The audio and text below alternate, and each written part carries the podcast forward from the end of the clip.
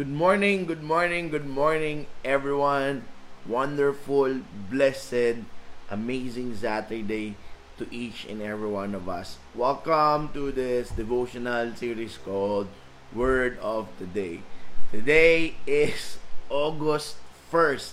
Grabe. The first day of August. How time fly fast. Maya-maya, Pasko na at maya-maya, all of these things that's happening to us, we will all consider as one good experience that we had this year. Good morning, Sam. Good morning, lady. Good morning sa maganda kong biyanan. Good morning, Jack. I hope you are watching this while delivering your famous pandemat or your famous pastry. Good morning, Maricar. Good morning, Ate Gina. And good morning, lady. Alright. Uwian na pastor sa Pinas. Uwian na ba? Okay. Sige. Sige. Uh, because this is the first day of August, dahil eh, simula nung nakaraan, we are reading a portion of the Psalm. Now, let's go to Proverbs. Allow me to read to you the first chapter of Proverbs, a portion from that. Okay? Proverbs 1 7. It says here, The fear of the Lord is the beginning of knowledge, but fools despise wisdom and instruction. I pray that each and every one of us will have this fear of the Lord because that is where wisdom begins. You remember, merong dalawang klase ng fear fear of the Lord is that you run towards Him. Yung pangit na fear is that you run away from God. And what Solomon was talking about here is running towards God. Good morning, Erwin. Good morning, Ate Femi. And good morning, Mariner. All right, let's go. Let's go straight to the word of the day. For the first day of August, our word of the day is gets. Yes, G E T S gets. Gets is a Tagalog slang na ginagamit natin na kapag uh, gusto nating ma-confirm kung yung kausap natin na uunawaan yung sinasabi natin. For example, you are passionately talking to someone, you're explaining about an idea, you're explaining about the reason behind the action that you did. Basta nag explain ka, and then suddenly you pause because you want to confirm kung nakuha nung tao yung sinasabi mo. And it's a slang sa ating mga Pinoy yung salitang gets. Gets mo, okay? Minsan, kung hindi naman gets, sinasabi natin na nakuha mo ba? O kaya pagka mataas na yung emosyon, ang sinasabi na natin is, nauunawaan mo ba yung sinasabi ko? Well, if you are speaking in English, do you understand what I'm talking about? Nonetheless, most of us are familiar with the word gets, okay? And the idea of it. It is a question to determine whether the one that you're talking to understand what you are talking about. Gets. Good morning, Ate Juan, Tito Juanita, good morning, Stephanie. Praying for you, Stephanie. Yes, Filipino Lingo. Erwin, good morning, Erwin Jans sa Canada. Good morning, Uncle Jaime. Good morning, James. And good morning, everyone. So, so gets. I'm sure and I'm positive each and every one of us have been asked that word gets or have asked that word gets. Kasi nga, we want to be sure kung yung kausap natin nakukuha yung pinagsasabi natin. And let me share to you a simple survey that I did in by myself, okay? Nagtanong ako yung mga kinaiinisan ng mga tao ngayon. Lalo mga mga Pilipino, mga Pilipino naman yung mga tinatanong ko. Among the top 5 na kinaiinisan ng mga Pilipino o yung at least yung mga nakausap ko were yung hindi maintindihan nung kausap nila yung sinasabi nila. Okay? Among the top 5 na kinaiinisan ng mga Pilipino ngayon, Pilipino naman yung mga kinausap ko, yung survey na ginawa ko, is that hindi maintindihan nung kausap nila yung sinasabi nila. And then, kasunod doon is yung nagpapanggap na naunawaan nung kausap nila yung sinasabi nila. Well, I have to admit that there are times also in our lives na yung kausap natin, hindi natin talaga maintindihan and nagpipretend na lang tayo na naiintindihan natin yung sinasabi nila. I believe that is the very reason why this Filipino lingo called gets emerged. Kasi we want to understand, we want to be certain kung naintindihan ng kausap natin yung pinagsasabi nila. But, in the Bible, there are a lot of instances that the principle and the idea of gets were present. Of course, kasi Jesus wanted to understand if what he was saying e nauunawaan nung pinagsasabi nung pinagsasabihan nila. But the truth of the matter is there are a lot of instances hindi makuha nung mga kausap ni Jesus yung sinasabi niya. Thus, He spoke to them plainly. And kahapon, we talked about the story of orchestrated delay. It is the story of Lazarus wherein God literally orchestrated a delay because He had something grand in mind. Now, balik tayo ng konti dun sa lesson kahapon. Puntahan natin yung gitna nung storya yung sumunod doon sa storya. Because 'di ba kahapon yung story sabi Lord the one that you love is sick and then sabi doon and he stayed for two more days. So when he stayed for two more days, after staying there for two more days, he decided to go to Bethany where the place where Lazarus, Mary, and Martha resides. So nung sinabi niya, let us go to Lazarus and wake him up. Okay? Yun yung sinabi niya, mahiling magsalita si Jesus in metaphor eh. Mahiling magsalita in in in things like that. Okay. Akala, akala ng mga disciples nung una, kaya ayaw niyang magpunta doon sa kaibigan niyang may sakit kasi maraming tao ron gusto siyang patayin. That is why all of this that I'm saying is John in, in John 11. They said, Lord, isn't it that there are a lot of Zeus there who wants you dead. Now you want us to go back. Now, akala ng mga disciples, the delay that he did was because he was afraid. But hindi na intindihan ng mga disciples that Jesus had something grand in mind. So he began to explain again. Sabi niya, our friend Lazarus is sleeping. I will wake him up. Now, Jesus was talking about Lazarus was already dead. Now, hindi na naman na-gets ng mga disciple and they thought Lazarus was just sleeping. And then some of them said, well, if he sleeps, he will get better. Alam mo, yun yung isang prueba na ang tulog nakakapagpaganda ng karamdaman. Okay?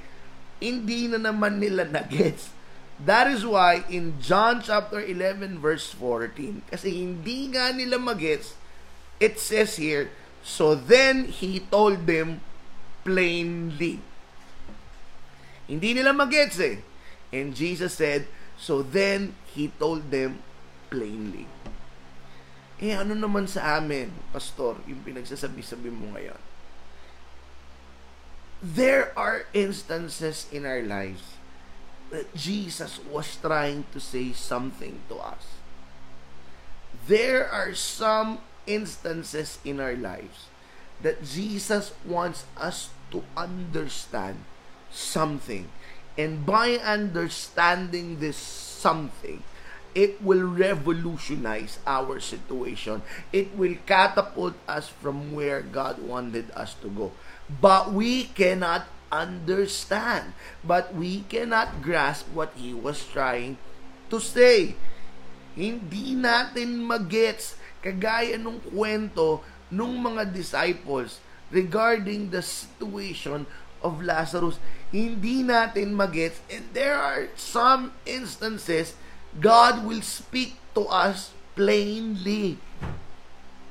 And I'm here to ask you right now if there are aspects, if there are situations in your life right now that you cannot comprehend, that you cannot understand what Jesus was trying to say, you can ask God to say it to you plainly. Because that's what He did. Hindi nila makuha yung pinagsasabi ni Jesus and decided, Jesus decided, so Jesus spoke to them plainly. And I pray, if you are in the stage or state or space in your life right now that you cannot grasp, that you cannot comprehend what Jesus was trying to say, ask for God, Lord, speak to it to me in plain words. Speak to me plainly. And that's what Jesus did to the disciples. Lazarus is dead. He's not sleeping. He's dead. He told them plainly. But here's the kicker. Sinabi niya na na plain and simple. Hindi pa rin nila na-gets Just imagine yung ines. I don't know kung naiinis si Jesus dito. Just imagine the ines of Jesus when he thought that they got already what he was trying to say. Pero hindi pa rin nila nagets because one of them, Thomas said, eh kung pala sumama na rin tayo sa kanya kasi kung saan siya mamamatay, sasama rin tayo sa kanya. But I want us to understand that powerful part. Although he told them plainly what he was trying to say, and hindi pa rin nila nagets, I want us to look at the disciples. Despite of the fact that a lot of things, they cannot understand a lot of things regarding Jesus, they still followed him till the end. Worldview says, I only follow what I understand. But Jesus, in the context of Jesus, we follow even though we cannot understand. Because during those three years that Jesus with these 12 men, out of the 12, 11 continued to follow Jesus Even there are times that they cannot understand. Even there are times hindi nila magets yung sinasabi ni Jesus. But, they kept on following Jesus. And I'm here to tell you, my brothers and my sisters. Good morning, Yama. Good morning, Olay. Good morning, Meiji. And I'm here to tell you this. It's a great thing if there are some or there are a lot of things in your life that you can understand. Probably because of your experience, probably because of your line of work, probably because of observing a lot of people. Yes, you can understand a lot. But there will really come a time in life that your journey with God, you can not understand what He's doing. Especially if it's an orchestrated delay Lalong-lalo tayo, gusto natin yung timeline natin masunod. But there will really come a time we cannot understand what Jesus is doing. We can ask, can you speak plainly what you want? And then, kung hindi pa rin natin magets, let us look at the disciples. Despite of the fact na hindi nila magets, they still follow. Because in our relationship with God, most of the time, no, all the time, we use our heart. Second lang yung utak natin. Kaya nga sabi ni Solomon eh, Teach me to trust in you with all of my heart. Well, yung ginawang kanta. But sabi ni Solomon, Trust the Lord with all of your heart and lean not on your understanding. Look, look at the difference. You put your faith in God using your heart and then you lean not on your understanding. because your understanding cannot grasp, fully grasp what Jesus or God was trying to say.